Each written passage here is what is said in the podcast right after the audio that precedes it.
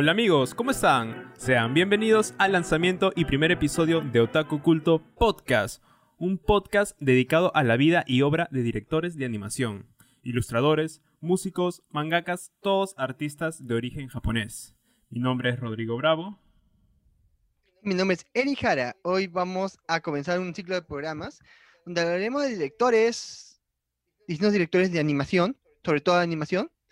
Y el primero, en este caso, es muy conocido, creo que es el más de culto entre todos los directores más icónico. actualmente, el más icónico, eh, y el único director actualmente que ganó un Oscar. Y eso ya lo pone como un top socialmente y culturalmente, no tanto con gran importancia. Claro, a la misma altura que directores tan grandes actores como Walt directores Disney. cono- conocidos, que de, gran, de, de gran categoría.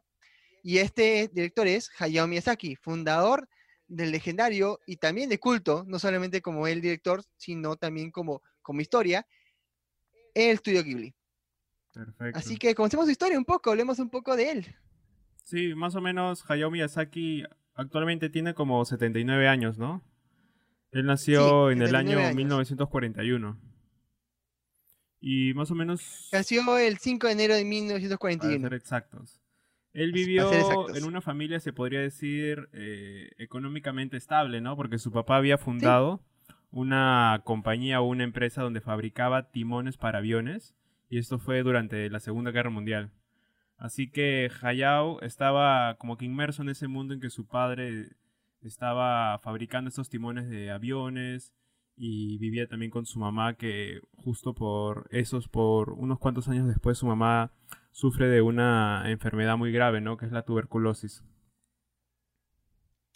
Sí, en 1955, lo cual falleció de una forma muy temprana en su vida y, y eso prácticamente también eso lo impulsó bastante para seguir adelante Claro. y, y seguir siendo animador porque prácticamente sus padres fueron los que lo inspiraron a comenzar a animar, comenzar a hacer algo que realmente le, le Claro. encantaba. En un inicio no fue así, ¿no? Porque si bien es cierto, él quería ser como su padre, ¿no? Quería estar en el Claro. mundo de los negocios, es por eso que esto lo llevó a estudiar ciencias políticas. Ciencias políticas. y economía en la universidad y que pronto, pronto después de eso le naciera este amor por la animación, ¿no?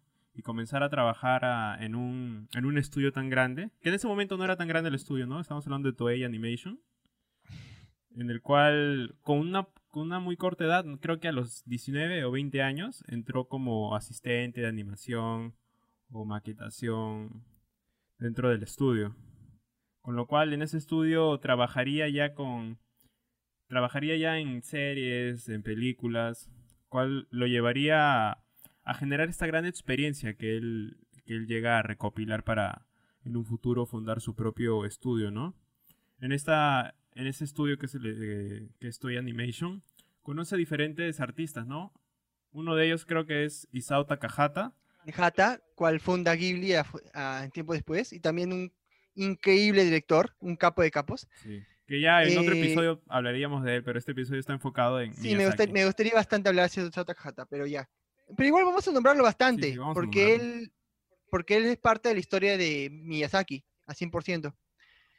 Eh, luego, el luego de este en Toei Animation, él migra a un estudio más chiquito, bueno, no esperaba que Toei Animation iba a crecer tanto, pero a, a Nippon. Sí, Nippon Animation.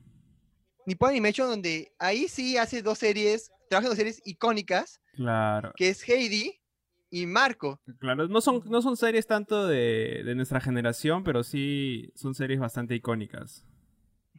No son generación, claro. En verdad, casi ninguna película de Ghibli es de esta generación, realmente. Pero Las últimas casi nomás. la- la- las, pri- las prime- las primeras no eran de esta generación. No, pero por pero ejemplo, Heidi y Marco sí. son series que tuvieron bastante éxito en nuestro país, Perú. ¿No? Porque salía en televisión abierta. No solamente en Perú, en Latinoamérica. Bueno, y en Latinoamérica. Se sabe que al final de Heidi, la Tierra paró. Muchos, muchos dicen que cuando, cuando nuevamente Marco, pero al final de Marco, perdón, cuando al final de Marco, cuando llega a encontrar a su mamá, y ya sabemos toda la historia que está enferma y que Marco le trató de ayudar para salvarle la vida, le dio esperanza. Muchos dejaron de trabajar ese día, pidieron permiso solamente para ver el final de Marco. Wow. En la radio, en la radio está narraba el final de Marco, acá en Perú. Qué loco, ¿ah? E- Era una locura. Estamos Eso hablando escuché- de más o menos. Marco es de los de los 70, ¿no? Menos. Acá está, es O sea, acá, del no, en 76. verdad Marco, del 76 Marco, claro, pero acá llegó en los 70. cen- por cent- O sea, no, más bien acá llegó en los 80. Ah, ya, Porque, Mar- porque. Marco llegó en 68, ya que acá lo veían en, en televisión nacional. eso es cierto. Claro, entonces más o menos en estas es- dos series estaba trabajando Miyazaki. Miyazaki estaba trabajando como animador, como Sí. director de arte, ¿no? Y yo creo que Claro, como director de una arte. persona que cobraba más importancia en estos estudios era Takahata. A diferencia de Miyazaki, él tenía más o menos un enfoque de ser un director, de dirigir, de contar sus historias. Por eso que más o menos eh, tenían ese tipo de relación. Además, Takahata, eh, Ghibli, si hablamos un poco más de estilos, Ghibli, Miyazaki, perdón, tiene un estilo más familiar, más enfocado a la, a este, al amor, al, al amor familiar, al amor este, de la sociedad, de las plantas. Mientras. Takahata, Takahata tiene un aire más, a algo más, este, Más adulto, más serio. Más claro, más serio, más adulto, más, y, a veces como que hablaba mucho del tema bélico, bastante. Sí, eso es cierto. Es en caso de Marco, en- en caso de Marco y Heidi, los dos tienen, tocan bastante el tema bélico, tema de guerras, en, en- en su trasfondo. Marco, uno de sus viajes, sí se topa con gente que, que ha participado en guerras y que cuenta sus historias. Así que Claro. En esa parte Takahata, bueno, Takahata tenía mucho más peso que, Sí, que e- Miyazaki. Esto se debe porque está bien influenciado su infancia, ¿no? O sea, Miyazaki y Takahata vivieron esta infancia durante la Segunda Guerra Mundial, ¿no? Sé que Takahata es como casi 10 años mayor que Miyazaki, ¿no? 5 años creo, 5 años mayor que Miyazaki. Y más o menos estuvieron influenciados en, en esta época de guerra, ¿no? Y sabemos que al final de la Segunda Guerra Mundial, ya por ahí es un dato histórico, fue que Japón quedó muy devastado y, Sí. y de verdad quedó en muy, o sea, en muy malas condiciones. Porque fue la posguerra, bastantes Si quieren ciudades saber un poco de la situación de. Japón al final de la guerra, pueden ver una película de animación que se llama El otro lado del mundo, se la recomiendo así, que habla, que es una película de tres horas, y habla, y, y habla sobre... No, es una película, es una película de animación, anime, Ya. que habla sobre este, ese, crisis y cómo acabó Japón luego de la guerra. Su, ultra cruel, lo recomiendo bastante. Claro. Pero ya, eso es para, para contextualizarlos un poco, para que vean un poco la historia de Japón. Sí, la cosa. Pero, la- continuando la historia de Miyazaki, Continúa. para no volver tanto. Luego de eso, Miyazaki se vuelve un, un director más, digamos, más de nivel. Y junto con otra empresa, que ya no, ya no trabajaba para lo de Marco y Heidi, eh, y hace la película, bueno, considerada una de las mejores películas de Lupin III. Sí, sé que es que el cas- es que- una historia que tiene una serie, ¿no? Y luego hicieron una película. No, eh, Lupin III son series de películas. O sea, Ah, son no, varias. son varias películas. Hasta ahora sigue Lupin. Ahorita está Lupin Ya. III en CGI.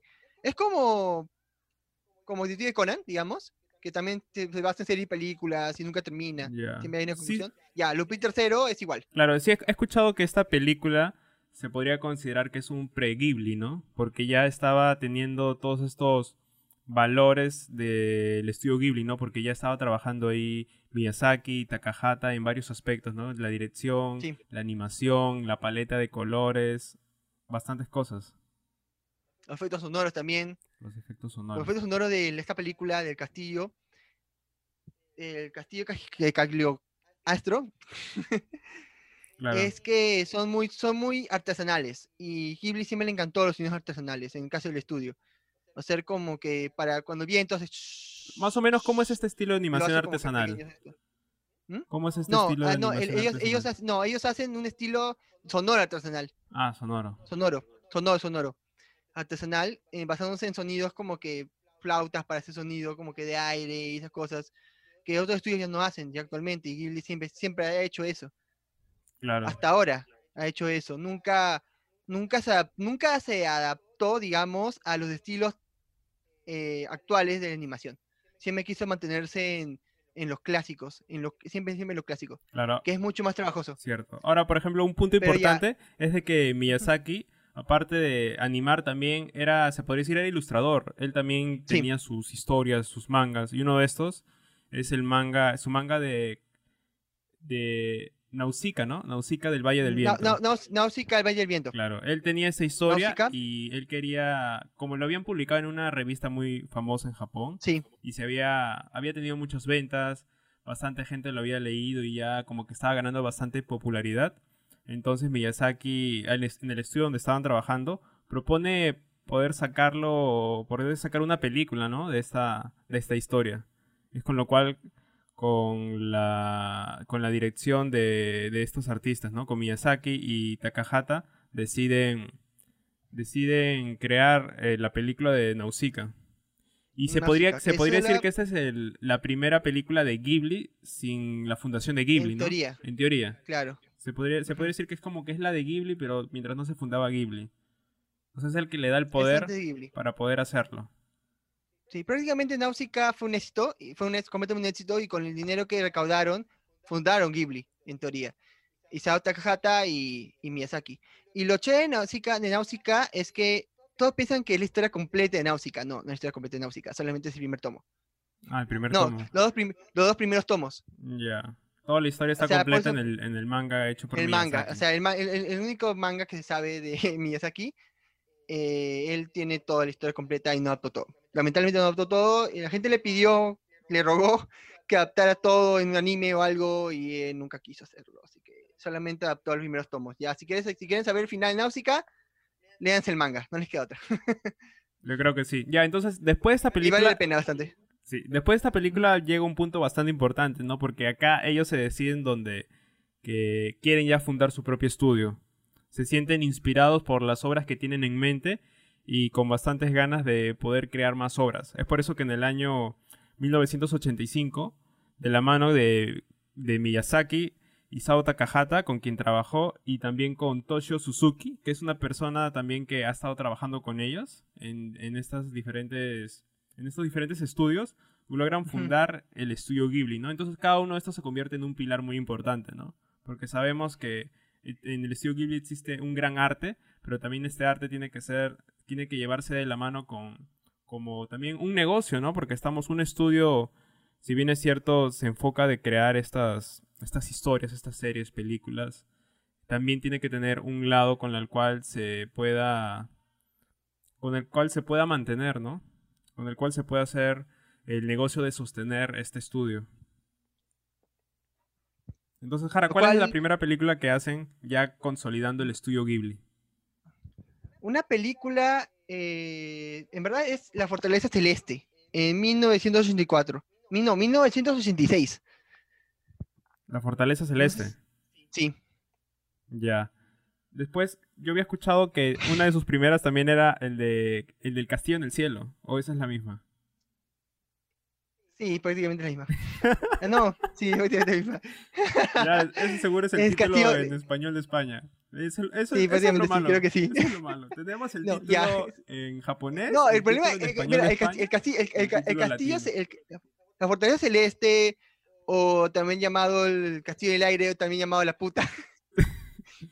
Esa es una anécdota muy interesante. es una película, porque, es una por ejemplo, muy buena. Claro. Por ejemplo, ese término sí me acuerdo que lo vi, por ejemplo, lo vi en TikToks o en historias donde la gente se impresionaba porque estaba escrito en la película. O sea, estaba dibujado en, se podría decir, estaba dibujado en letras hispanohablantes. Y decía la puta. No, es que, es que la puta, o sea, la puta tiene un significado que no tiene nada que ver con el término que le dimos nosotros norteamericanos. Y viene del término de los liliputienses. Sí. Era el problema acá es que, es que mal. Y chistoso es que en todo idioma, en todo idioma, no importa qué traducción tenga, latinoamericana, en la expresión española, japonesa, no importa qué país sea, todos dicen, la, todos dicen la puta. O sea, es chistoso, sí, pero ya hay que, hay que, hablar, hay que hablar un poco de la contestación, de que ellos no saben realmente qué significa esa palabra y, cuando la pusieron no hay forma de cambiarla, ¿no? Y buscaban la forma de cambiarla, pero no se puede por cuestión de la narrativa, de la historia en sí. Claro, sí, ya está que, bueno, sí, pero la película, o por si acaso, si hay, gente que es, más conocedora, por si acaso, El Castillo del Aire no es continuación de Castillo Ambulante, por si acaso, porque hay gente que piensa aún que es eso. Yo, yo tengo una anécdota muy divertida la verdad, yo quería ver el castillo ambulante en Netflix y de la nada estaba viendo el castillo en el cielo. Porque, no sé, me equivoqué. Eh, yo, que, yo sabía, yo había escuchado la historia del castillo ambulante, que se trataba de esta, de esta chica que, que encuentra, se puede decir, un castillo o encuentra un lugar donde encuentra un lugar donde, o sea, encuentra un castillo, ¿no? Que tiene patas y todo eso, y a mí me había gustado esa Sí. historia. Y cuando lo busco en Netflix, me puse a ver una película que tenía un nombre parecido. Y al Sí, final la- terminé de verla y no, no, no era esa película, ¿no? Eh, vi El castillo en el cielo. Igual me gustó bastante. Pero sí, son, son muy diferentes. Es que sí, ambulante, que también tengo el libro. Tenía el libro, lo presté y bueno, pasaron muchas cosas. ¿Lo recuperaste? No, extraño. ¿El cuál tienes ahí? El del castillo en el cielo. No, este, es que hay gente que, hay personas que, que, que han, bueno, han leído Castillo Ambulante, que, que piensan que la secuela de Castillo Ambulante es el Castillo en el Aire. Que, la misma, que, que esta, esta es la misma obra que la película, pero no. El Castillo en el Aire es una historia original. Esto, es, esto no tiene nada que ver con la película. Pero sí, es una secuela directa de Castillo Ambulante. Se los, se los recomiendo que lo lean. Realmente es muy buen libro. Pero, ¿está escrito por quién? Ah, el libro lo escribió Diana, Diana Wynne Jones. Diana Wynne Jones. Y lo chistoso acá es que Diana Wynne Jones cuando vio la película Ambulante no le gustó. Sí, eso siempre pasa. Siempre va a pasar. No le gustó porque el, el problema acá que el Castillo Ambulante... Bueno, mira, vamos a hablar un poco de eso cuando lleguemos a Castillo Ambulante, ¿ya? Pero vamos a centrarnos un poco en, en el Castillo del Aire. Hay muchas, hay muchas anécdotas en Castillo Ambulante. Es una historia, Sí, bien chévere. Es una de mis películas favoritas. También. Mm, La mía de Ghibli no, pero eso lo voy a, lo voy a dejar claro después. Eh, ya, bueno. Terminamos con Castillo del Aire porque vamos a irnos a Yara con eso. Pasemos con una película que ya mucha gente cree que ha visto, pero, pero hay gente que no ha visto, y hay gente que solo conoce el personaje, y solamente hay gente que le gusta el, el muñequito. Sí, yo tengo que revelar que Es mi- mi- he visto partes de la película nomás. Es que es muy larga también. No, es que muchos no la han visto. O sea, yo realmente cuando a alguien, a alguien le preguntas, cuando viene con su, con su muñeco de Totoro, digamos, con su peluche Totoro, cualquier cosa de Totoro, le preguntas, ¿pero has visto la película? Hijos, ¿qué tiene película? Y hay, gen- y hay- gente solamente ve por la imagen, no, casi nadie ha visto la película.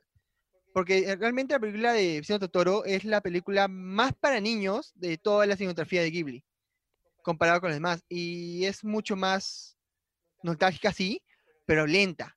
Sí, es muy Lenta, lentísima y, y para disfrutarla realmente un niño como que está más enfocado en niños como expliqué anteriormente, así que Yo, yo creo que hay un las personas ejemplo... mayores que ven Ghibli no les, choca un poco ese, ese Hay, un- cambio. hay un ejemplo muy grande porque justo ayer estaba escuchando de que hay películas que son hechas para niños y solo a los niños les gusta.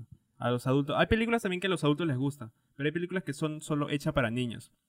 Sí. Por ejemplo, para salirme un poco de el contexto, había escuchado que, por ejemplo, las películas de Robert Rodríguez de Mini Espías y Charboy Lavaguer son películas directamente para niños, que puede que a los adultos no les guste mucho.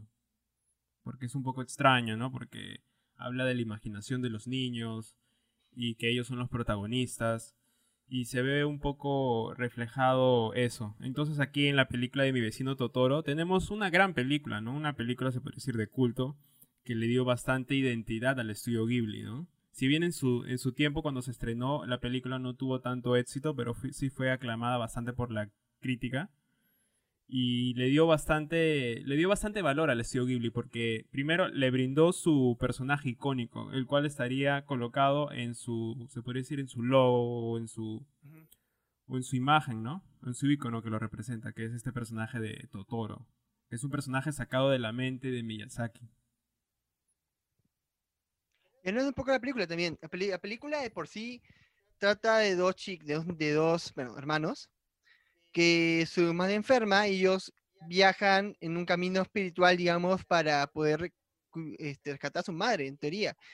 Y en el camino se encuentran con Totoro, y Totoro les da... Les, les digo que Totoro es el camino, es el ser que, que les da el camino para conseguir su, su, su punto. El problema acá es que la película, aparte que es muy potente y es muy buena y para niños, tiene tantos mitos, porque mucha gente dice que Totoro realmente, y eso obviamente ya, ya, está, ya está desmentido, pero decían que Totoro era como el medio entre la muerte y la vida, era como un demonio que los, que los dirigía hacia, hacia prácticamente un viaje sobre el infierno para, para poder rescatar el alma de su mamá, y que parece alucinante esa historia, pero de eso no trata vecino Totoro. Pero hay gente, hay, hay- hay gente que cree eso.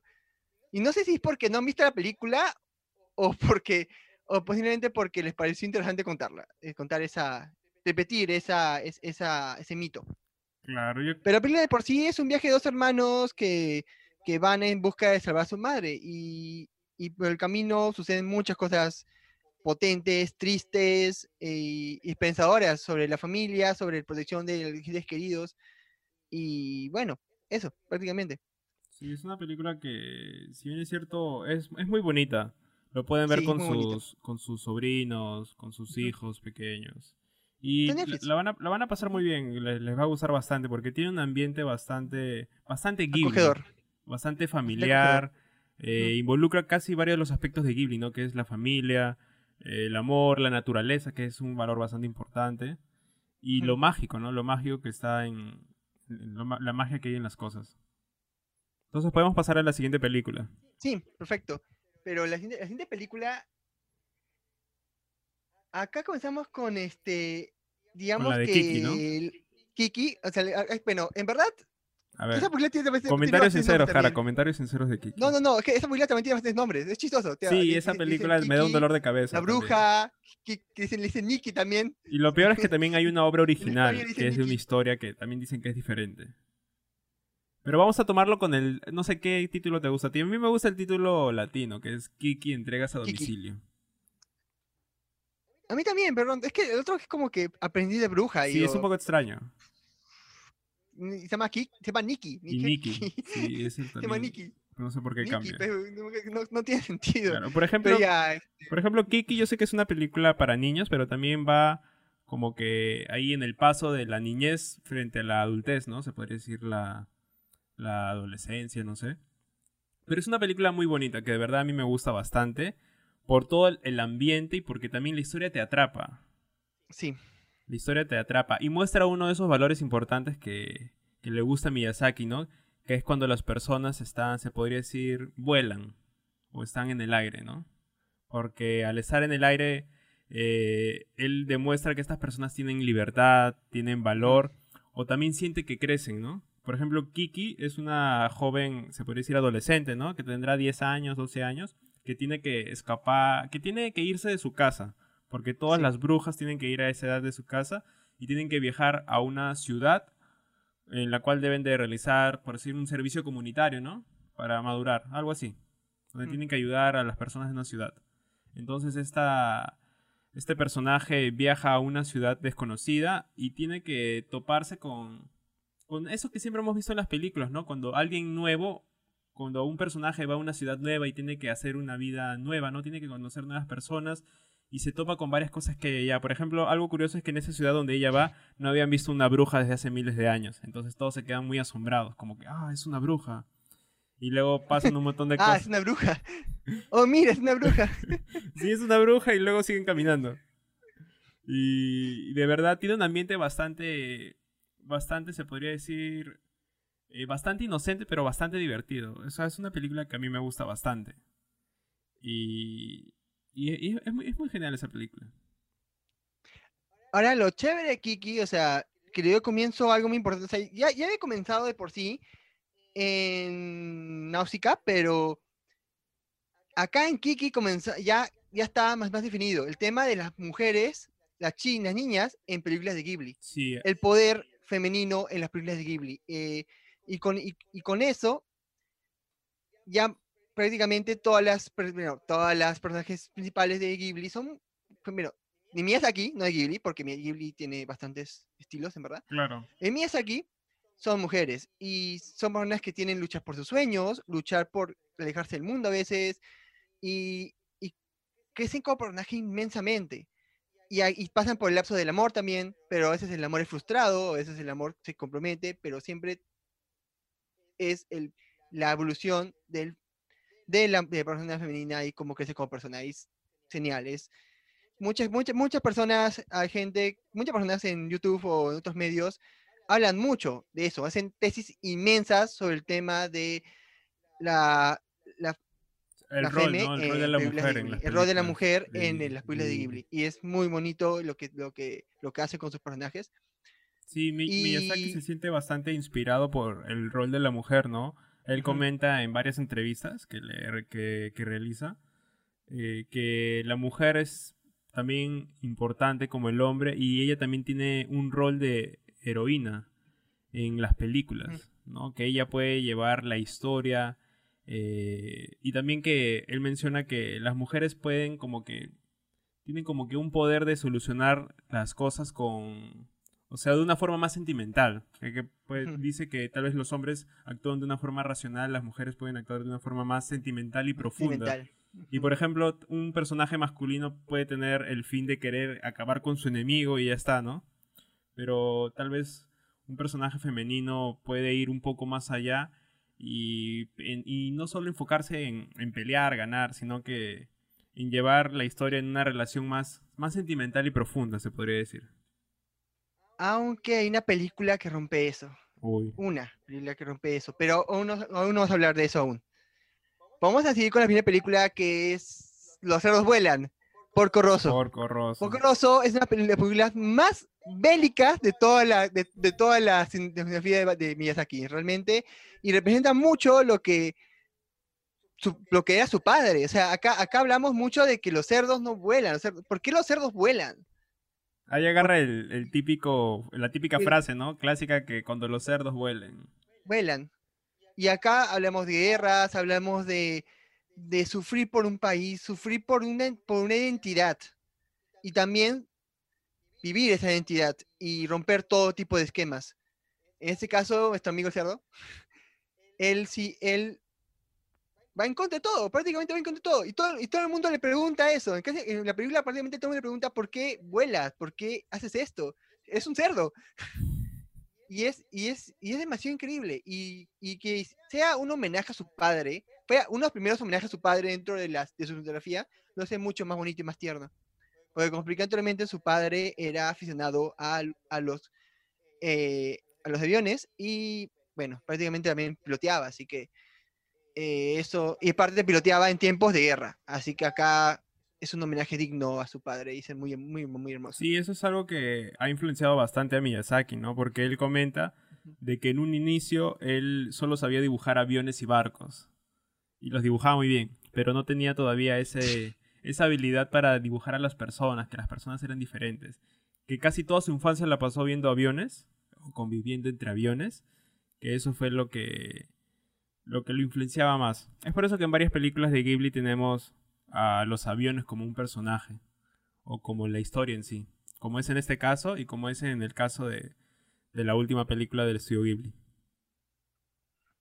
Entonces pasamos a la siguiente película, que es La princesa Mononoke. Recordarán que en ese momento dije que una película que rompía el aspecto de la mujer, de la, de la mujer sentimental, Princesa Mononoke. Princesa Mononoke para mí es la mejor película de Ghibli lo digo claramente, es la mejor película Ghibli, es la más compleja, es la más bonita, tiene bastantes aspectos de, la, naturaleza, que es lo que, lo que Ghibli enfoca siempre en sus películas, y, también el personaje Mono, que es un personaje súper complejo, que divide sus sentimientos entre la persona que acaba de conocer y su vida, su naturaleza, y saber que en futuro todo va a poner peor. Mononoke por, de por sí es es un personaje bien, bien interesante que rompe todo ese aspecto, realmente rompe, te juro que rompe todo el aspecto que Ghibli había planteado en toda Más o menos para contar un poco acerca de... Sí. Ya. Sí, sí, sí. Para contar un poco acerca de la historia de la princesa Mononoke, eh, tenemos que la historia comienza con la visión o la perspectiva de un joven, ¿no? Un joven que tiene, que vive en un pueblo con lo cual sabemos que existe un bosque donde está lleno de almas, de espíritus, y también existen espíritus malignos. Lo que pasa es que este joven pelea contra un, animal que fue invadido por un espíritu maligno y termina con una maldición, este joven, una maldición en el brazo. Tatarigami. El Tatarigami. Se llama, el animal se llama Tatarigami. Tatarigami. no, Tatarigami. Tatarigami, ya. Termina con esta maldición, con lo cual eh, se adentra en el bosque para buscar una solución, para hablar con los espíritus, para que le ayuden, porque este, esta maldición va a hacer que este personaje fallezca dentro de, no sé, dentro de unos meses, dentro de unos años. Entonces la cosa es que este personaje en eh, emprende este viaje por estos territorios, se podría decir, prohibidos, porque son territorios solo de, de espíritus. Y se encuentra con diferentes realidades, ¿no? Viajando por aquí se encuentra con una pequeña ciudad industrial, ¿no? Se encuentra con una pequeña ciudad industrial donde ven de hierro. Claro, donde ven que están explotando los recursos de una manera de una manera brutal, de una manera salvaje, ¿no? Y, y en este viaje también, antes de llegar a conocer esta ciudad, también conoce a esta chica, que es la princesa Mononoke, ¿no? Que la ve como, se puede decir, como un personaje salvaje, que vive entre los animales, entre los espíritus, en este caso con los lobos. Y la cual aparece como un personaje salvaje, se podría decir. ¿No? Un personaje salvaje, un personaje que comparte territorio con los Una- espíritus. Una, una, una guerrera. Una guerrera, 100%. esa es la palabra. Entonces, Guerrera y protectora de la naturaleza. de la naturaleza.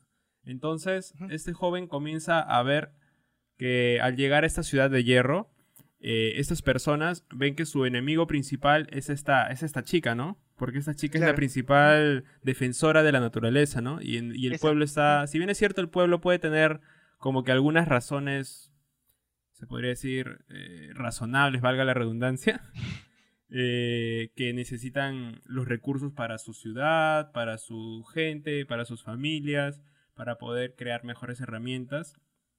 La cosa es de que, de que hay esta disputa entre, entre esta gente y se puede decir los espíritus, ¿no? Porque esta gente, más allá de, más allá de querer buscar los recursos, también hay personas que están buscando eliminar a todos los espíritus de esta, de este espacio, ¿no?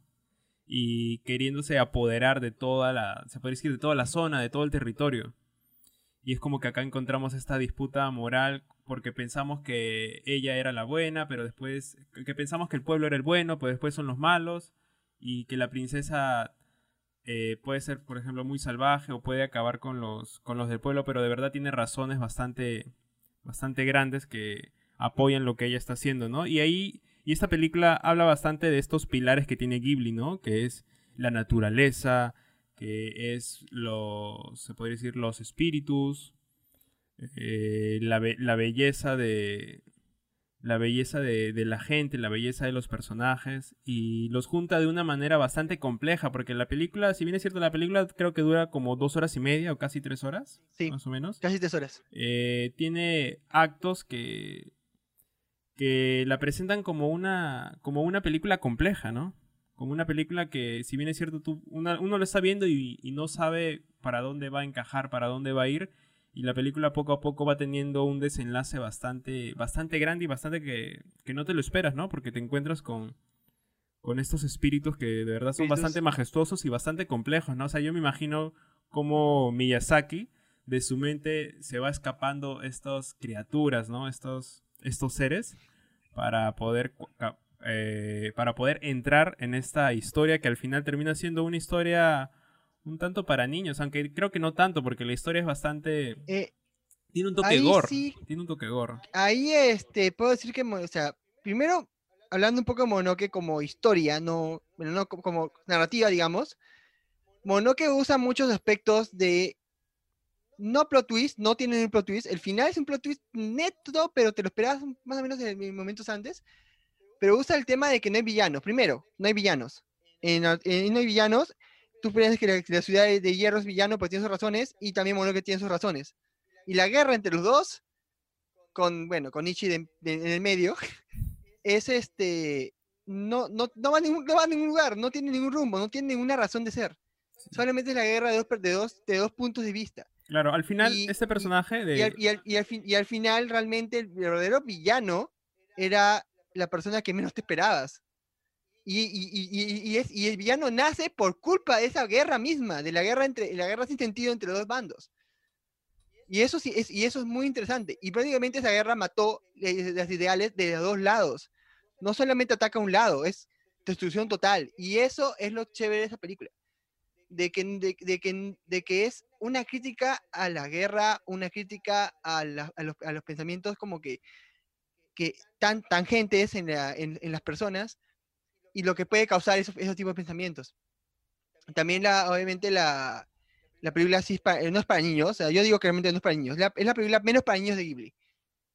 Porque tiene harta guerra, tiene escenas, no gore, no es gore, pero son escenas, sang- escenas sangrientas. sí, donde personas planteadas, pierden las- las- las- las- extremidades. eh, Las escenas de guerra están, están muy bien planteadas, si las estudias bien, están bien hechas y tienen sentido. Y no son tan, no no no son tan fantasía como normalmente lo hace Ghibli en otras películas. Acá se nota que ya tiene un concepto estratega más claro. Es una película bélica, a 100%. Fantasía bélica. Y de por sí es la película más seria y más cruda de Ghibli, pero puedo decir que es una de las mejores que ha, que ha hecho Miyazaki. Sí. Ya, pero, pero esa película, finalmente, para terminar con mi con Mononoke, puedo decir que esa película ha roto todos los esquemas de Miyazaki. O sea, como que no. Es la película menos Miyazaki y Miyazaki, directamente, si comparas con las demás. Sí. Eso es cierto. Sí, Y también de- el tema de amor también, el tema de amor también es otro tema bien extraño en la película de Mononoke. Porque nunca sabes si es amo- es amor o, o- o solamente es amistad. Y al final es como que te rompe el cerebro, no sabes realmente a dónde está yendo. Es una película que no sabes dónde está yendo exactamente. Eso, eso es chévere. Sí, eso es me una encanta. película que de verdad le recomendamos. Eh, pueden aprovechar que el catálogo de. No sé cómo habrá sido las negociaciones, pero se puede decir que casi todas las películas de Miyazaki están en Netflix. Eh, Todas las películas de Ghibli están en Netflix. todas las No, de Ghibli. Ghibli están No, en no Netflix. está La tumba de las pueden- luciérnagas. ¿No está? Yo creo que estaba. No, no, no está. Ya, ¿Está? yo creo que de ahí la buscamos, pero sí, la última vez que revisé no estaba. Oye, no, no me, no me hagas esto. Bueno, muchachos, en este momento estamos revisando si la película La tumba de las luciérnagas. No me, no, no, Está no, en no, no, Netflix. güey, es la mejor película de Zeta Cajata, no, pe- no Sí, está, no está. güey, está hasta Susurro del Corazón y no Sí, está. hay ya, varias no películas que es como que. no Hasta, importa, hasta no también importa, la de, no, la de Terramar, pues. De Goro. Pero no está. Oh, en verdad, qué, qué rayos. Oye, las, las películas de Goro no me gustan. Yo que- A nadie les gusta. Pero. nadie le gusta películas de eso- Goro. No, es- es que no son esa parte buenas, vamos a no- hablarlo al último. Porque esa es parte del final de Ghibli. Bueno, no el final final, pero es parte de. de del contexto actual de Ghibli. Ya, bueno, ya, sigamos. Ya, sigamos con ya. la historia de Ghibli. Vamos con una película que de verdad puede llegar a Ya. superar a la princesa Mononoke. Bueno, podremos hablar tal vez en el contexto mundial. No, el, no, el problema, el problema acá es que no, queda, que- no creo que supere, sino que es la película que marcó Ghibli. La película que hizo un antes y después en la historia, de- ni siquiera de Ghibli, de la historia de animación japonesa en sí. Sí. Porque desde ese punto la gente conoció la animación japonesa. Porque antes como que antes era de nicho o personas como que, bueno, que le gustaba más la animación y que eran más, bueno, más geeks, digamos, estaban centrados en la, estaban viendo animación. Pero luego de ese momento fue el shock, en el cambio social del- de que ahora la animación japonesa es mundial y todo el mundo puede disfrutarla. Gracias, en verdad. De, verdad le doy tantas gracias a esta película completamente. Realmente la apoyo bastante y creo que ya también en los Oscars también le doy much- mucho más importancia a la animación luego de que Mononoke, eh, Mononoke, digo que Viaje Chihiro haya ganado el Oscar. Sí. Con esto, con esto, con esto comenzamos con la una de las mejores películas de Ghibli. Ya, Y. Yogi, puedes comentarla. Yo sé que también queremos- es tu película favorita. Sé que podemos contar, podemos hacer un podcast solo de esta película porque hay tantas cosas claras de esa película, pero para no para hacer el, el cuento largo corto, eh, más o menos la historia se trata de una niña, de un personaje femenino, el cual eh, por accidente o por o por razones del destino termina No. No fue por accidente, fue por curiosidad. por curiosidad. Ya, por curiosidad termina eh, dentro de en el mundo de los espíritus, ahí está, de frente en el mundo de los espíritus. Ella está con su familia en el carro, eh, están yendo a un lugar muy extraño y se topan con la entrada a un mundo de los espíritus. Eh, esta chica, eh, por ejemplo, esta chica pasa, o se podría decir que llega a un hotel o a una casa de aguas, ¿no? Una casa de baños termales, algo así. Claro, es una, es, es- de por sí es un spa, es un spa, es un Es un spa. Para, para fantasmas, porque de por sí ese valle de de los fantasmas, de los, demonios- bueno, de los espíritus, es como un, como el limbo, digamos, es como que llegan sucios, los lavan, los limpian, todo eso, los meten en su barquito y se van al cielo. Ese es el camino, la ruta.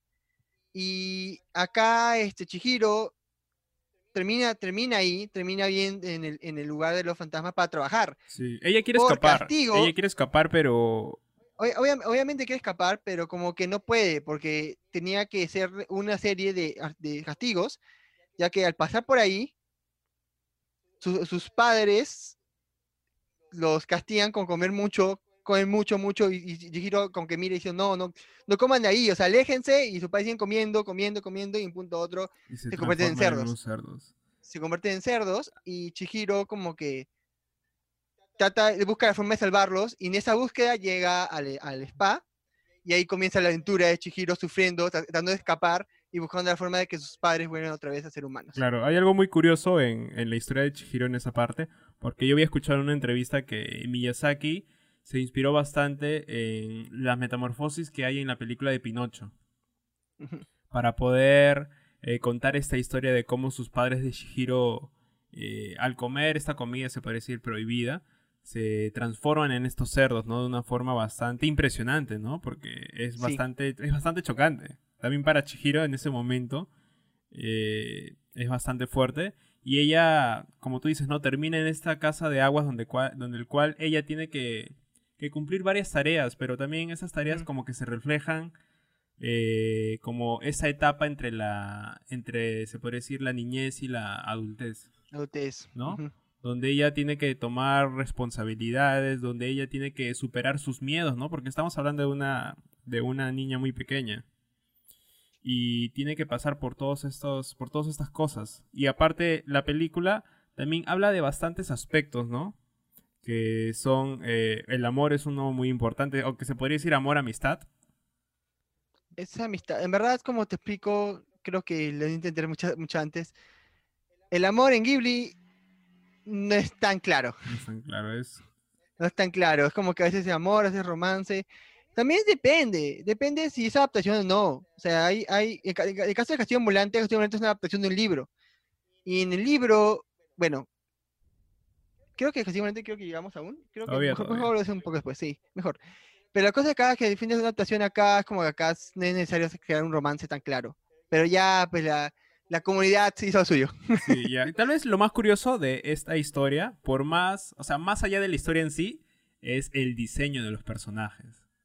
Es algo bastante maravilloso, ¿no? Acá eh, Miyazaki, el estudio Ghibli, nos demuestra toda la capacidad que tienen para poder adentrarnos dentro de un mundo desconocido, ¿no? O sea, tenemos personajes que son hombres rana, hombres chancho, eh, personajes que parecen humanos, pero al final no sé qué son.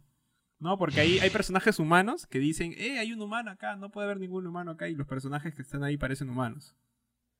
¿No? Algunos, por ejemplo, las, las mujeres que ayudan a, ayudan a preparar los baños y todas estas cosas, eh, se ven bastante, o sea, parecen bastante humanos. Y me da risa porque aquí hay un, un aspecto bastante gracioso, que es que cuando se enteran de que Shihiro está dentro del hotel, todo el mundo como que se da cuenta porque siente un olor nauseabundo a humano, ¿no? Oye, huele humano por aquí. Cosas así. Ya es un humano por acá. Además, es es una película con bastantes detalles, bastantes cosas. Analizar, analizarla es como súper complicado. Es una película más complejas a nivel narrativo, digamos, por, no a nivel historia, sino a nivel narrativo, de cómo, de cómo se cuenta la historia y los diferentes trasfondos que también toca, pues tiene una infinidad de personajes. Creo que, bueno, puedo decirlo que Chihiro tiene la, la película que tiene mayor cantidad de personajes de todas las, de todas las de Ghibli. Y lo chévere es que esa, esa cantidad de personajes, todos son icónicos. Todos son icónicos. Todos son personajes que se quedan clavados en su cerebro. Claro, que Desde, terminan, la- desde que las, terminan desde la- siendo desde parte las de la- brujas, de la, desde las brujas, el- sí, el legendario, bueno, El legendario sin rostro, que, se podría decir que es el segundo ya- personaje más icónico de Ghibli, ¿no? Tenemos a Ghibli. Totoro y por segundo puesto tal vez tenemos a Sin Rostro. Que tú lo ves y rostro, tú lo reconoces bastante. Claro. Entonces, tenemos hasta los Claro. cubos también, los cubos graciosos que los cubos que son las arañas, las el, arañas. señor, el señor que tiene, la araña gigante que tiene con varios brazos, las, no sé, las cositas chiquitas, ¿no? la, que la, son las je- la je- la arañas. jefa que limpiaba, sí, la jefa que limpiaba. Uf, Todos- los, todos los hasta, hasta la, la parte de ascensor donde viene el, el pata este, que es una cosa marrón ahí que te mira y como como dos ah, hasta eso es icónico, pues Sí, es- el diseño de personajes es increíble. Esa película es- una obra maestra y creo que el Oscar que, bueno, ya no, ya, tengo un problema con los Oscars, creo que con todo el mundo, Se puede decir que es bien pero- merecido. pero es bien merecido, es bien merecido y, me- me- y prefiero y quisiera que en un momento una película de ese nivel que, que gane los Oscars pueda también ganar un premio y que no todo sea bueno. Disney. Pero el punto es que ya Claro, sí. Ah, lo- y lo- ¿sabes lo chistoso? Que, que, que, que, que Ghibli, es Disney- Ghibli también lo tiene Disney. Pero ya, este, Ah, sí, había escuchado algo de eso, ¿no? sí, Ghi- este, Disney es, es distribuidora de Ghibli. ¿Y por qué todo está en Netflix. Todavía no se hacen las negociaciones. ¿Te? No, no, o sea, no, no, Disney es distribuidora. Ya. Ah, sea, es, ah, distribuidora, pero no, pero no para dentro de su plataforma. No, es raro. Yo también pregunto eso. Que quiero investigar un poco más de ese tema, porque no. O sea, yo sé que es distribuidora, porque también este, Disney a- a- le dio plata, un poco de plata para producir unos cortometrajes que hace Ghibli, pero de ahí no. De ahí tengo que investigar un poco más, realmente. Ya. Sí, entonces Pero le sí, recomendamos. pero un momento, claro. pero, pero un momento la historia, si aún no lo es, Disney fue prácticamente la distribuidora de Ghibli en, en Estados Unidos. Claro, entonces le recomendamos bastante esta historia para que, esta película, para que la vean, está en Netflix y lo pueden ver en su máxima calidad en latino Sí. o en japonés, en el idioma que ustedes más prefieran. Y se van a encontrar con una El, gran el latino obra. es muy bueno. Sí, el latino es muy bueno. Pod- se podría decir que la primera, mi primer acercamiento con el estudio Ghibli fue con la película del viaje de Shihiro. Yo tenía un DVD del viaje de Shihiro que era así de gordo y lo veía un montón de veces porque sí me gustaba bastante. La, la mía fue por Mononoke, pero ya. ¿Lo viste en el cine? En mía fue- DVD. DVD. No, cine no, yo no, no, cine no. Ah, en el cine imposible, ¿no? Es imposible. Yo no he visto ninguna ni película anime en el cine. O sea, sí he visto una, pero de Mamoru Hosoda, pero creo que esto ahorita vamos a otro momento. Ya, entonces Que es pasamos. mi experiencia viendo Mamoru Hosoda en cine es otra. vez. Ver, ver, si una vez tiene la oportunidad de ver anime, una película de anime en el cine, sin roche, si quieres vayan solos, no importa. Háganlo, weón, es una experiencia increíble. Yo no fui solo, pero, esa vez, pero si quieren una película de anime en el cine, una saga favorita que tengan, háganlo. Es una experiencia increíble. Sí, Realmente también- es, Claro, estoy recordando que creo que no he visto ninguna película de anime en el cine. Yo he visto dos. He visto El Niño y la Bestia, Bakuman no Ko, y he visto la película con Dante, he visto, La he visto la película de, este, de Yes. Está bien, está bien. Esperemos a ver Y, que. iba, iba- iba a ver- iba a ver Made in Abyss en el cine, iba a ver Gintama en el cine. Yo quiero verla. ¿Cuál? Abyss. ¿Has visto, ¿Has visto la serie? Sí, obvio, es una gran serie. Güey, muy Tengo, buena. tengo que hacer un programa hablando de serie. Tengo, tengo que hacer un programa hablando de serie, ¿verdad? De serie- Vamos a dejarlo, vamos a de- dejarlo por un costado, pero Ya, ya, sin, ha- sí, sin sí, hablar sí, mucho de. Made in Abyss, Made in Abyss es muy buena, muy buena. Muy buena, ya, pero ya, no, estamos en Ghibli, porque vamos a hablar bastante. Siguiente película Ya, de Ghibli este, es Ya, de Miyazaki, El- no de Ghibli. El increíble castillo vagabundo o el castillo ambulante, como quieran llamarlo. Es la secuela. Perdona si no tengo el libro original, pero lo he prestado y, me- y lo extraño. Oh. Pero el escritor original es este es Diana Jones, por si acaso. Eh, sí, si sí, sí, sí, el he- libro, sí he escuchado eso. la, la- la- la pueden vender por ahí, lo encuentran y leanlo el libro. El libro es otra cosa, no es igual que la película. Y, es- y, y de eso quería hablar en este momento. Muy bien, ya a ver, Jara. hablamos- primero, primero comenta un poco la película, la historia y todo, de- la historia de la película. Ya. Más o menos, eh, la historia del castillo ambulante es la historia de una, de una joven, de una chica, con lo cual se topa con esto tan icónico del estilo Ghibli, ¿no? Que uno está con su vida normal, tranquilo, y aparece la magia o lo increíble a, a tu costado, al frente tuyo, invadiendo tu casa, por donde entre, aparece lo mágico, ¿no? Esta chica creo que se encuentra vi- eh, viajando o, andando en una ciudad, con lo cual eh, se encuentra con un joven que un joven que está siendo perseguido por unos espíritus y la cosa es que esta chica se ve que también está siendo perseguida por esos espíritus porque se encuentra ahí en el camino y este joven como que se la lleva y y como que le muestra que, que él es un, ser mágico, ¿no? Porque la hace caminar en el cielo. Yo creo que esa es una de las partes icónicas que justo hablábamos de que de que el estudio Ghibli le da bastante valor a la gente que vuela, a la gente que está en el aire, porque le da un sentimiento como que, como que está viajando, como que está creciendo, como que tiene poder. Y eso es algo bastante, bastante icónico. Y la película principalmente se trata de que esta chica cae bajo una maldición, ¿no? Que la hace convertirse en una anciana, ¿no? Pasa de ser una joven adolescente o niña eh, a una anciana y ella tiene que y ella se topa con este con este castillo, ¿no? Que es como como una casa, es como una casa que tiene patas, pero es un castillo, ¿no? Porque es una es un lugar muy grande y uno bien extraño, ¿ah? Que solo puede salir de la mente de Miyazaki. El en verdad, el castillo ambulante no se le mete en Miyazaki. El diseño Tampoco tanto. ya fue ya. Ya, la cosa es que la, o sea, la forma en cómo lo retratan en la película es gracias a Miyazaki. Ese estilo bastante, se puede decir steampunk, ¿no? Porque es bastante eh, entre, entre, se puede decir, eh, tecnología de vapor, de válvulas, ¿no? Porque sale, Claro. sale todas estas cosas. Y la cosa es que la historia cobra bastante magia porque tenemos a la chica que tiene un problema, ¿no? Que tiene una maldición, que quiere escaparse de esta maldición y conoce a este chico, este castillo y este, y este grupo, ¿no? Porque también hay un niño en ese castillo y un fuego que habla que es bastante amigable y divertido. Y gracioso. Es el mejor personaje, es el mejor personaje de la película.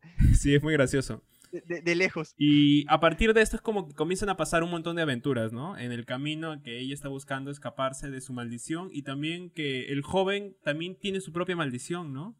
Tiene sus propios problemas, ¿no? Él es una... Él es- se puede decir que es un humano, mitad espíritu, porque posee un poder mágico. Y la historia, la historia va en ese Es camino. mago. Principalmente en ese camino. O sea, él es un mago. Él es un mago, pero, pero lo maldijeron convirtiéndose en cuervo. En una especie de cuervo. Y él quiere escapar de esa maldición. Pero no sabe. Obviamente, obviamente la historia no sabe cómo escapar de la maldición. Y tiene que vivir poco a poco perdiendo su humanidad. Claro. Mientras que la, la, la contraparte, la chica quiere buscar volver a ser joven de nuevo. Y en esta forma, en el camino, obviamente ya existe una, un romance entre los dos. Un romance extraño, porque es como que el- comienza como que odiándose y luego poco a poco comienzan a, a tener un acercamiento. Claro. Pero el acercamiento se- causa más por las, por las situaciones que tienen, por las situaciones complicadas que, que tienen en el camino. Sí. Y, y al final, bueno, ya todos, bueno, pero no voy a contar el final. La película, es muy- la película es una, de por sí no, una- no es una de las mejores de Ghibli, o sea, realmente no es una de las mejores. Muchos pueden decir que es la más bajita, digamos, de, del Miyazaki. ¿Más bajita que con el las del demás. castillo en el cielo? Ah, No, no, no, que- ya fue, Castillo- me vio que sigue cielo, güey.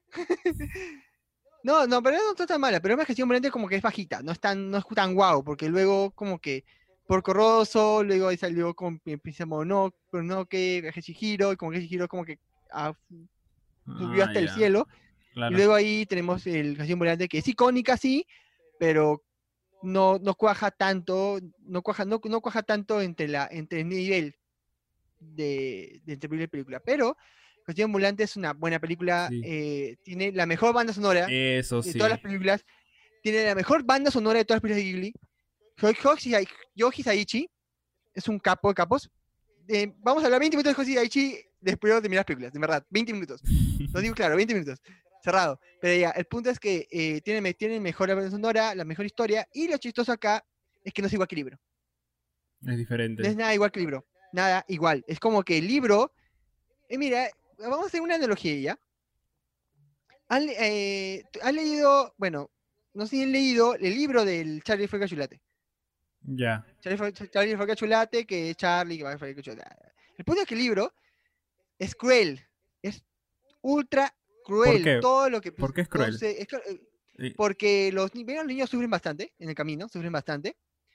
Las situaciones mucho, mu- son mucho más fuertes. El, el Charlie es mucho, es mucho más irónico con lo que hace y puede matarlos. O sea, no, no es que solamente es que, que, que vayan los lumpas y con esto, no. Realmente ahí sí pueden morir de esta forma.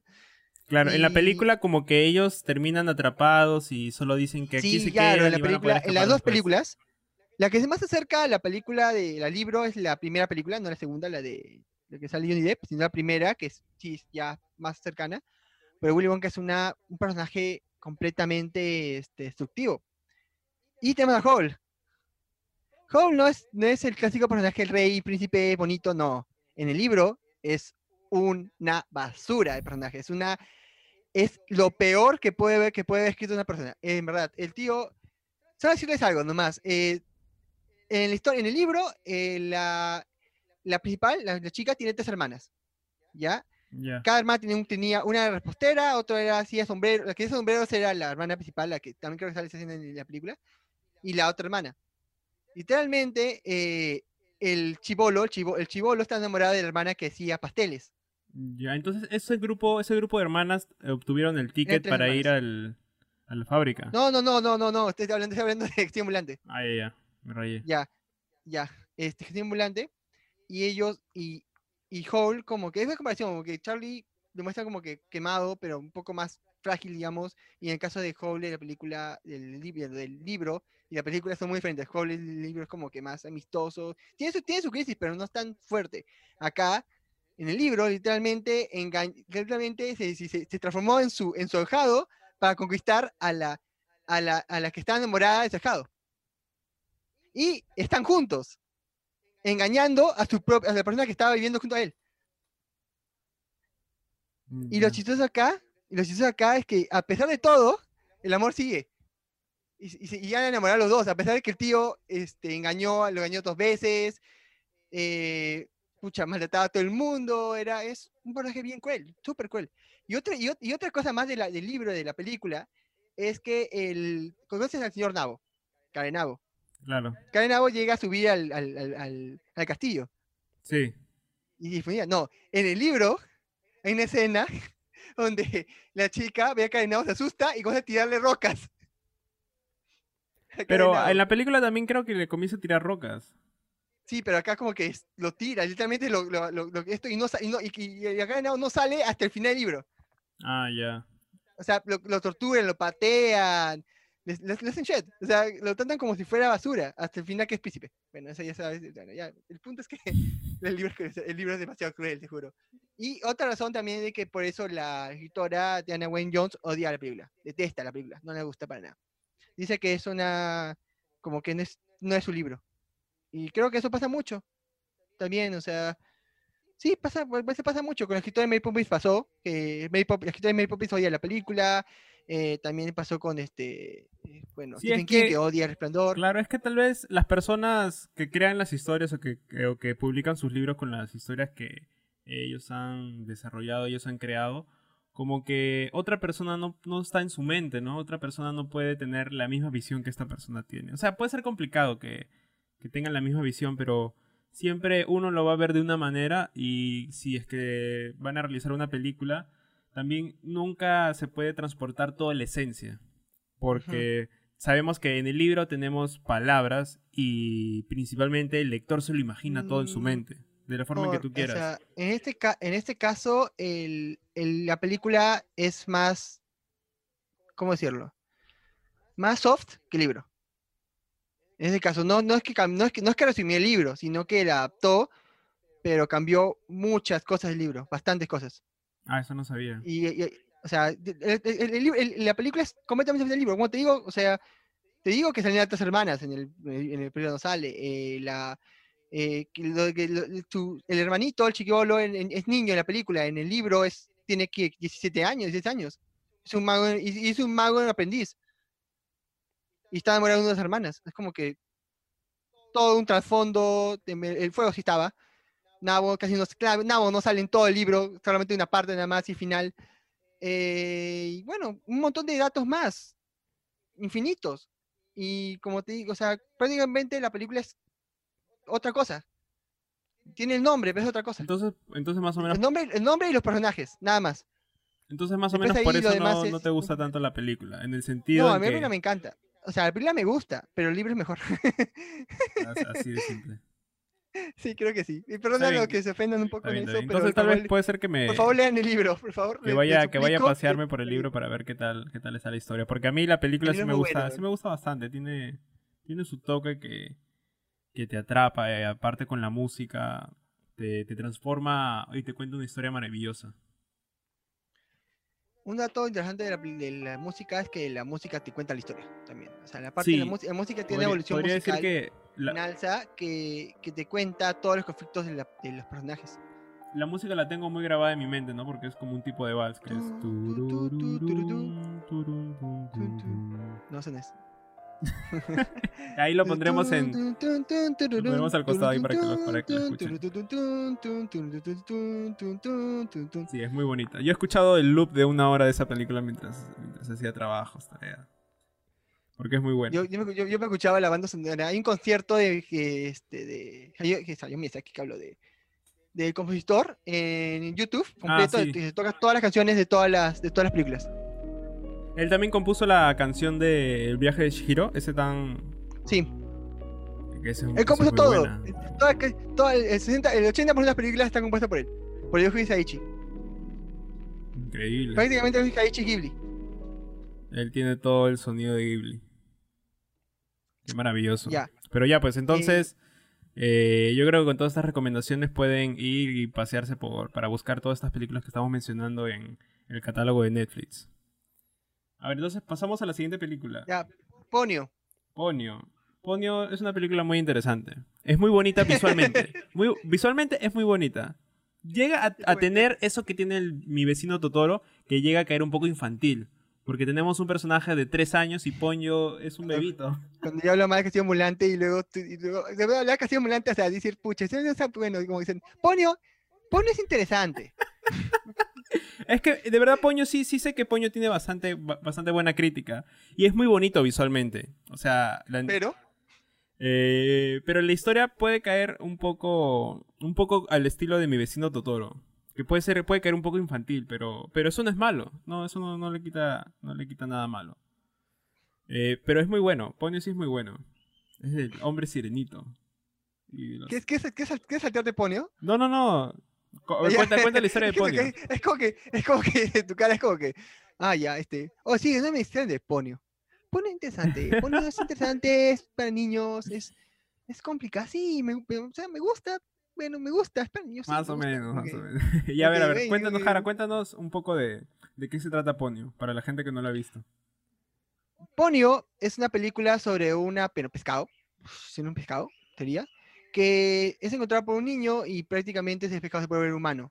Y con ellos viven muchas aventuras, realmente, muchas aventuras. eh, y él ti- también, pero esa es interesante porque habla de identidad, sobre todo.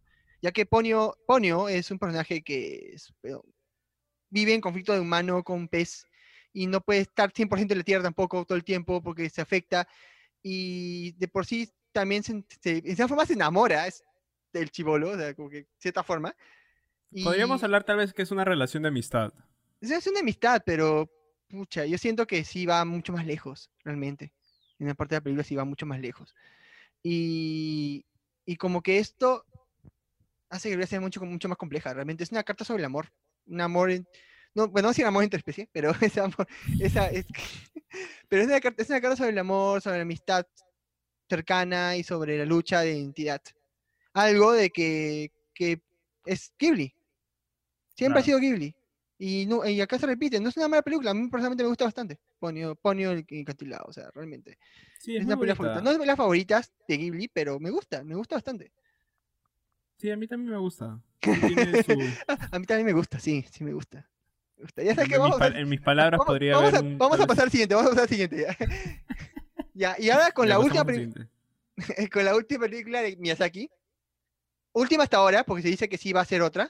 Aún no, bueno, aún no. Sí, no aunque el nada. nombre ya sale en internet, ¿no? Que se llama ¿Cómo vives? Sí, pero aún no sabe realmente cómo va a ser la película. No, sí, no sabe nada. bien. Pero ya, la última película que es este. Wind Riser. Bueno, digo Wind Riser realmente, pero tú, tú lo sabes español. A ver, el nombre es Se levanta el viento. Wind Riser. es una este, película muy bonita. La vi ayer. Y es muy bonita. Yo la vi cuando Eh, estrenó. Yo la vi cuando estrenó. eh, bueno, estrenó. Bueno, no estrenó, sino cuando llegó acá, porque saben que es seis meses después del estreno, siempre. Llegó acá y me encantó. Bueno, en verdad, sí, es, es, bonita. compli- es complicado mi relación con esa película, realmente. Es como que me gustó, pero siento que hay algo, hay algo que no me gusta. Y me estaba en conflicto, creo que, creo que ya prácticamente seis- más de seis años que la vi, la vi en 2014.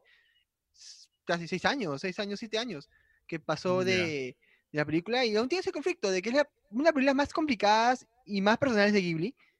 Mucho De más personales de Miyazaki, perdón, de Miyazaki, más complicada es Miyazaki, ya que, eh, bueno, contamos la historia. Casi toca todos los, se podría decir que toca todos los temas que él ha tocado en sus películas y, y esos temas también personales, ¿no? Sí, Que habla de su Eh, papá, de su mamá.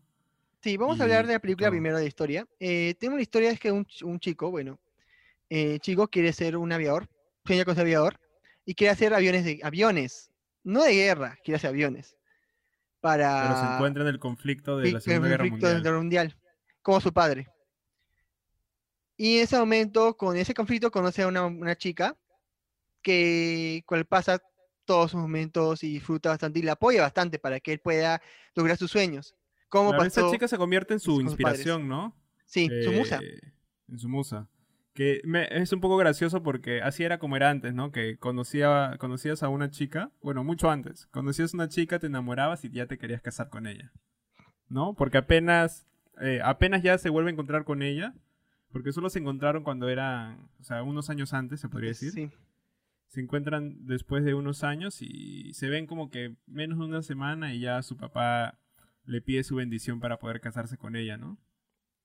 Porque se encuentra muy Y- enamorado. Esa es Ahí, esta es una de las la películas película. donde el romance se encuentra, se, se puede decir un poco sólido, ¿no? Porque Sí. sabemos las emociones reales de las personas. O Ujú. sea, qué es lo que quieren. El problema acá es como que esta película, los personajes prácticamente son personas cercanas a él, es su familia, es prácticamente el consultor de su padre y la persona que está alrededor de su madre. Los literal. amigos, los amigos que están alrededor son los amigos de su padre y el y conflicto, ese conflicto real con lo que pasó a su padre. Prácticamente puedo decir que es una, es una biografía de su padre. O sea, él quiso hacer una biografía, digamos, intrínseca, porque no puso los mismos nombres, de su familia y, y, y por, eso, por esa razón quería hacer su última película. Por eso él quería que es- esa sea su última película, porque es su obra maestra y su obra más personal. para Claro, terminar. igu- claro, Y para, la, y- para y los la que película no- más bélica de todas. Es la película más bélica de todas, más histórica, tiene bastante, habla mucho de historia sí, y- se topan y la- con y- y la italianos, alemanes, franceses. Y Y, es habla la un poco de la relación de los japoneses con los alemanes, ¿no? Y con todos esos eh, personajes. Sí, eh, el problema de esta película, bueno, no es problema, sino que la es tan personal que al comienzo, cuando la ves, como que dices, es bueno, no es tan guau, ¿ya? O sea, no es tan guau. Es, es Pero, pero, la- pero, cuan- la- pero, la cuando sa- pero cuando sabes de que de todo lo que sucedió en esa película, posiblemente le haya sucedido a su padre, ahí, ahí comienza el, ese, ese shock, ese como que sentimentalismo, siendo wow. En verdad, una persona que tenga tanta pasión y que ya ha vivido tanto y ha sufrido tanto en su vida, es como que es súper interesante y demuestra mucho las ganas que tiene Miyazaki al hacer sus, sus trabajos y todo, y cómo él se inspiró tanto en continuar con esto, de la decisión que tiene para acabar con todo lo que, lo que tenía planteado y, sigue, y, seguir, y seguir hasta ahora vigente.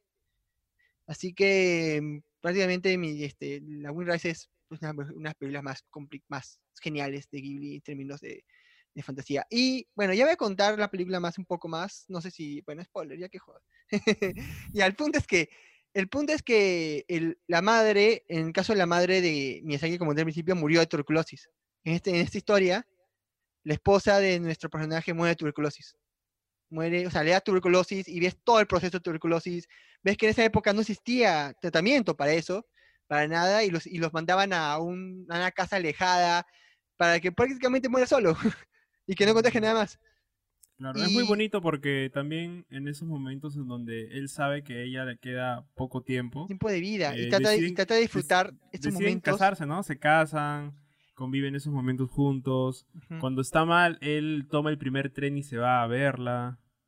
Eh, hay esa relación bastante, bastante Es- es- cercana, es ¿no? Muy hermosa. Y el final, no voy a decir, no voy a decir cómo acaba, pero cuando Sí, te juro que cuando sabes lo- el trasfondo de la película y ves el final, mínimo te salen lágrimas.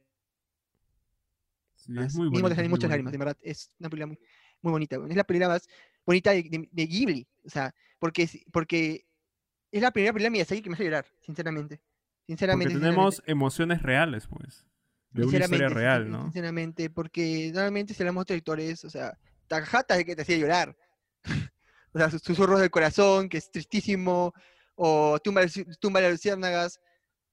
Pero acá, creo que Takahata también lo apoyó en esto. Creo que Takahata, creo que, que Ghibli tenía una idea y Takahata le dijo, oye, bro, estoy ahorita libre y sí que te apoyo con el guion o algo para, para porque vi también algo de Takahata ahí, vi harto de Takahata en esa película, como, de, como Claro. Miyazaki.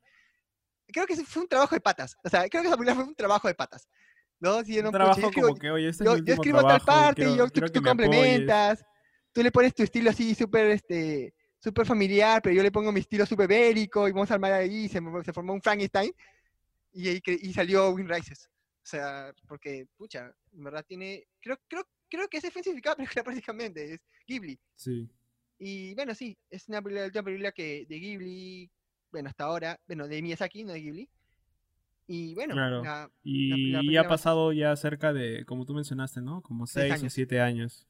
seis años, seis años que ya no, que Miyazaki dejó de hacer películas. Claro. En Se ese supone- lapsos, obviamente, y Takahata que hacía películas. Takahata y Goro. Claro. Eh, sí.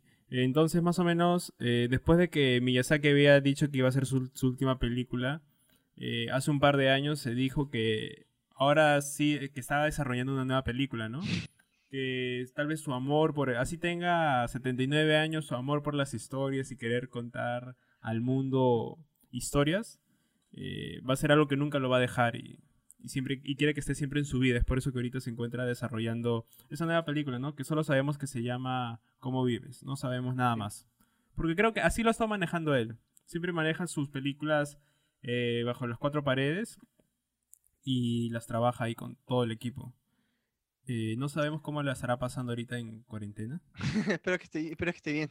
Pero, pero lo bueno es que están ahí encerrados craneando Trabajando. y trabajando. Eso es, eso es bastante bueno. Y acá habla de un punto bastante importante, ¿no? Porque acá viene el tema del futuro de Ghibli, ¿no? Eh, Mira, es- eh, en, estos, en estos años, Ghibli ha hecho muchas cosas. Ha hecho comerciales, ha hecho videojuegos, ha hecho un videojuego. ¿Qué videojuego? Uno de mis juegos favoritos, musicalizado por Yoji Saichi, Ah, ya. Obvio, Kuni. tiene que ser por él. ¿Cómo se llama? Nino Kuni. Inokuni. Nino ¿Y se Kuni trata- salió ¿Es un juego, es un juego, es una historia original o se trata es de original, original, original. Hecho por este estudio 13. 13, creo que 13, sí, creo que sí, 13. Claro. 13, que es empresa de videojuegos, y el estudio de Ghibli. Musicado, todo musicalizado por, por, por Yoji Saichi. Un juego Oh, bonito, bonito. En verdad es todo animado por Ghibli, todo el estilo de Ghibli. Tiene partes anime, partes película. Eh, la historia es larguísima, te puede pasar 50 horas. Y si quieres aprovechar, el ¿Cómo juego es, cómo salió. es el estilo de la historia? ¿Es un RPG o es una historia de roles? Mira, te explica la sinopsis y vas a decir: esto es Ghibli. ¿Ya? A un niño que vive su vida normal y, y- y- un día este, está construyendo un carro los- y un, un carro va, este, a, va a conducirlo en- y a nada el carro se destruye acá al mar y su mamá lo va a rescatar. En ese momento su mamá eh, rescata le da una caída de hipotermia Ya. y, y comienza a morir. En ese, en, en ese momento aparece la magia, aparece, aparece un muñeco, un peluche, que cobra Ya. vida y le dice que eres el elegido para salvar el universo alterno Wow, qué y, loco. y- y salvar, y salvar el alma de su madre. Y ahí comienza a partir la historia, la Y aventura. ahí parte la historia, claro, parte la historia de cómo de su madre, ahí su madre fallece y, todo, y él vive solo y ahí viaja, eh, aprende, aprende a hacer magia y, y va a un viaje entre dos universos para encontrar el alma de su madre y vencer a la bruja malvada. ah, es qué genial, ¿ah? Este Esta- Ghibli. este, ¿Este videojuego de qué año es? Pero más o menos es en ese lapso, entre 2013 y... Sí, el problema es que el juego salió, o sea, el juego salió en DS en 2013 por ahí, 2013-2014, pero en DS luego lo, lo, lo- lo portearon en 2016, creo, por ahí esa fecha, al Play 3. Eh, solo salió en Play 3 nada más. Luego Mm, sacaron la secuela, Nino Kuni 2, que ya no la hace Ghibli, así que olvídenlo, no jueguen, no es muy, no es muy bueno. O sea, Nino Kuni, en verdad Nino Kuni 1 es brutal, es una obra maestra, y Nino Kuni 2 es, bueno, me... Pero ¿Cómo ya, se llama? eh, Nino Kuni, Nino Nin- Kuni. Nino Kuni, Nino Ni- Kuni. Nino, Nino Kuni, como Nino Bravo, Nino Kuni. Eh, y, y hace un año, hace un año, salió un port remasterizado para PC. Así que está en Play 3, está en Play 4, está en Xbox, está en PC. Y, también está en sí, 10 sí. si quieren. O sea, está en todos lados. Lo pueden probar en cualquier tipo de sistema. sí, lo, sí, lo vi, sí lo he visto el juego antes. Y realmente es un juego muy hermoso. Y es lo que y también está haciendo comerciales. Ha hecho una secuela de Kiki en comercial. Sí, si, Ah, quieren, si quieren- si quieren, búsquenlo. Es, seguro es el eh, Toshio Suzuki, que es el que tiene que ver el futuro de futuro económico de Ghibli. Toshio.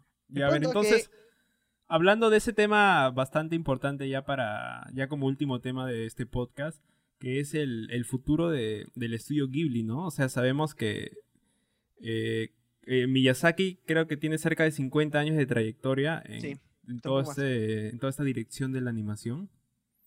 Y, y no Animación, no anime.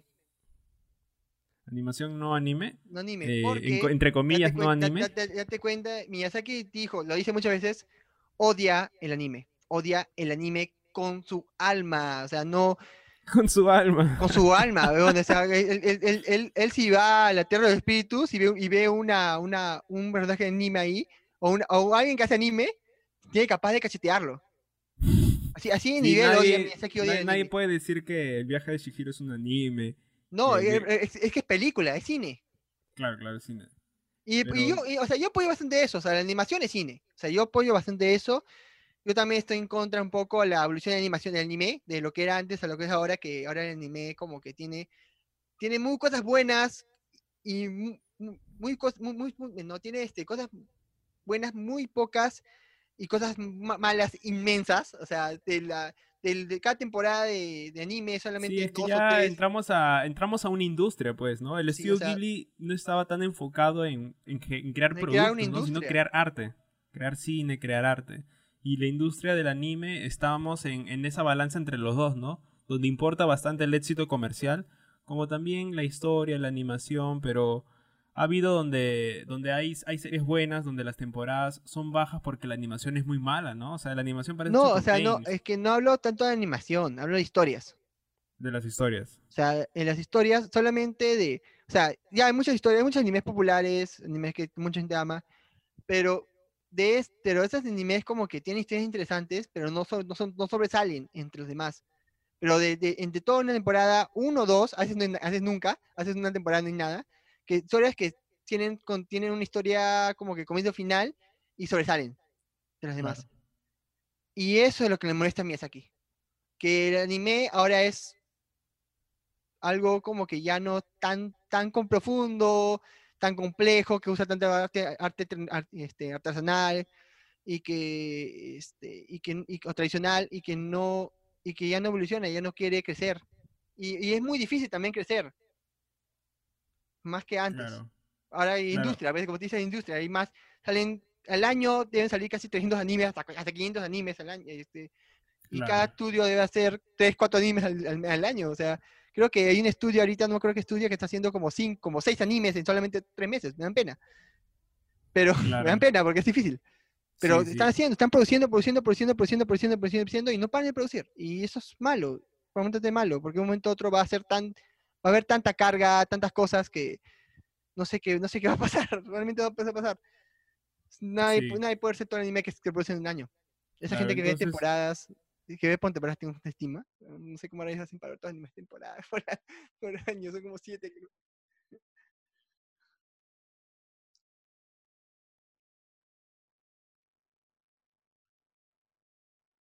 Sí.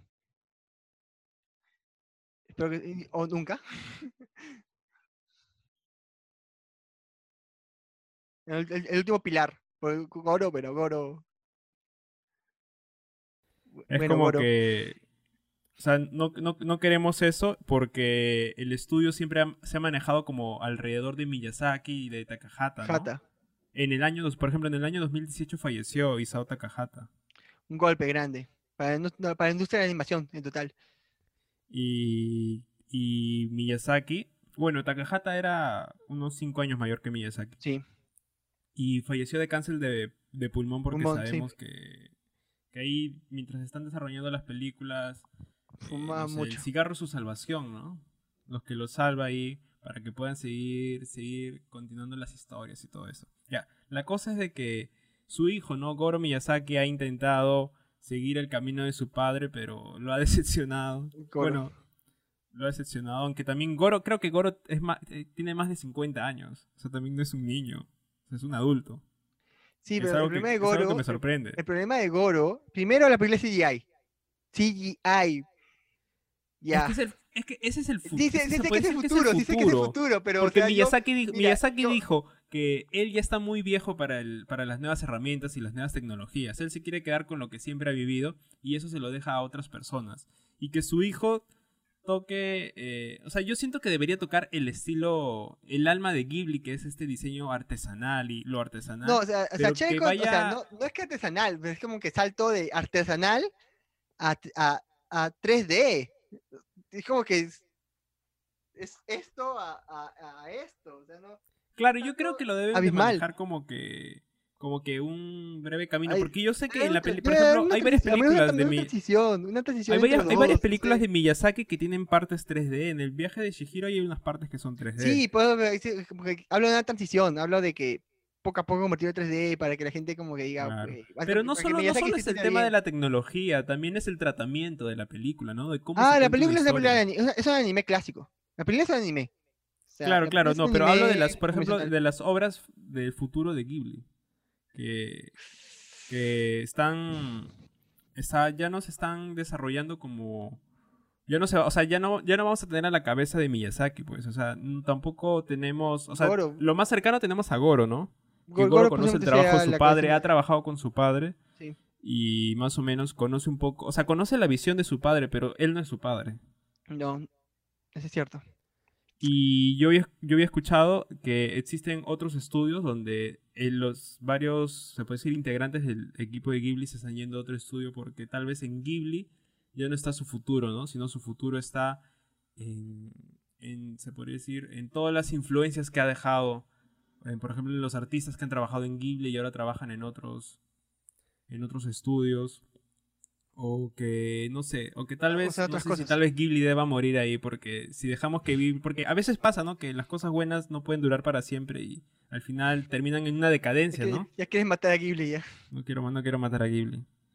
Pero, pero, eh, pero es que eso es lo que espera, ¿no? O sea, ni siquiera es como que tengamos a una imagen clara que, que podría decir ya está en sus manos, pero, pero la verdad es que está, está en las manos de Goro, ¿no? Y de Suzuki, que todavía sigue con nosotros. Igual que, igual, que, igual que Pero Miyazaki. Pero Suzuki. Suzuki. solo tiene el ojo de los negocios. Aunque es un pilar importante de Ghibli, conoce O Ghibli. sea, es de, es de pilar de los negocios. O sea, es el pilar de los negocios. Ghibli es Ghibli, pues prácticamente, Claro. pero... Pero, o sea, Ghibli es Ghibli, hablo de lo grande que es a nivel comercial. Entonces, Jara, ¿cuál crees que es el futuro que depara Ghibli? Yo pienso, o sea, yo pienso que va a continuar con Goro y con Suki. Pero ya no va, pero ya no va a ser el Ghibli que nosotros conocemos, va a ser un Ghibli diferente. Esperemos que Completamente sea una diferente. buena evolución. Todos esperamos, aún no veo, o sea, aún no veo The Witch, la película de Goro. eh, pero no me parece interesante. O sea, personalmente no. Yo, yo cuando vi trailer y vi sinopsis no me pareció tan wow, tan, tan interesante para ver. Pero igual lo voy a ver, porque puede ser que me sorprenda, puede ser que Goro me sorprenda. O sea, Miyazaki ya, ya pasó su época, realmente realmente ya pasó su época, y puede ser de que, de que él exageró un poco con su, con su opinión, y la película sea interesante, sea buena. Aunque, pucha, en tiempos donde ya tenemos a Mamoru Hosoda haciendo películas y a Makoto Shingai con animación aún tradicional y sin 3D, contando historias mucho más complejas. Pucha, en verdad es. O sea, Ghibli. No sé, realmente no sé cómo va a acabar Ghibli. No sé si va a adaptarse o va a continuar con 3D o va va a probar con otras cosas nuevas. Ahí ya es, creo que ya es decisión de ellos y ver cómo toman el manto. Pero de, por- de que no va a ser lo mismo, eso, eso sí, claramente no va a ser lo mismo. Mm, Mejor o que sí. peor, ese estilo Ghibli antes, ese Ghibli clásico, ese Ghibli que todos amamos, que todos recordamos, con Miyazaki va a quedar. Va a quedar ahí y, y va, va a salir otro, otro, otro camino. Y eso, y en verdad eso pasa, o sea, siempre cuando un director que es importante y fallece, su estilo muere con él. Eso, eso, eso pasó con este, ¿cómo se llama? Con, ah, Satoshi Kon. Satoshi Kon, al fallecer de cáncer de, pan- de páncreas, él, este, su, su estilo, su estilo de cine falleció con él. Nadie, nadie más pudo hacer cine tipo Satoshi Kon. Y, y cuando Miyazaki fallezca, posiblemente nadie pueda hacer cine con Miyazaki. Así Entonces, que, a partir de ahí tienen que nacer otras cosas, ¿no? A partir de, de lo que se ha tienen, que, creado. tienen que crear otro, ti- tienen que crear otra esencia. Ya, ya ese estilo clásico Miyazaki. Takahata, o sea, Takahata no es Miyazaki. Cuando vimos a Takahata era Takahata. Cuando vimos a Miyazaki era Miyazaki. Si Claro. Miyazaki fallece, ya no hay Miyazaki ni Takahata. Ahora lo, ahora lo que hay es algo nuevo. Y espero que eso nuevo, ese estilo nuevo que pueda crear Koro en esta o en las siguientes películas sea chévere y que Ghibli, con, eso, con esa idea, Ghibli puede hacer, puede vivir, de nacer de nuevo con, otra, con otros aires. Con muchos estudios.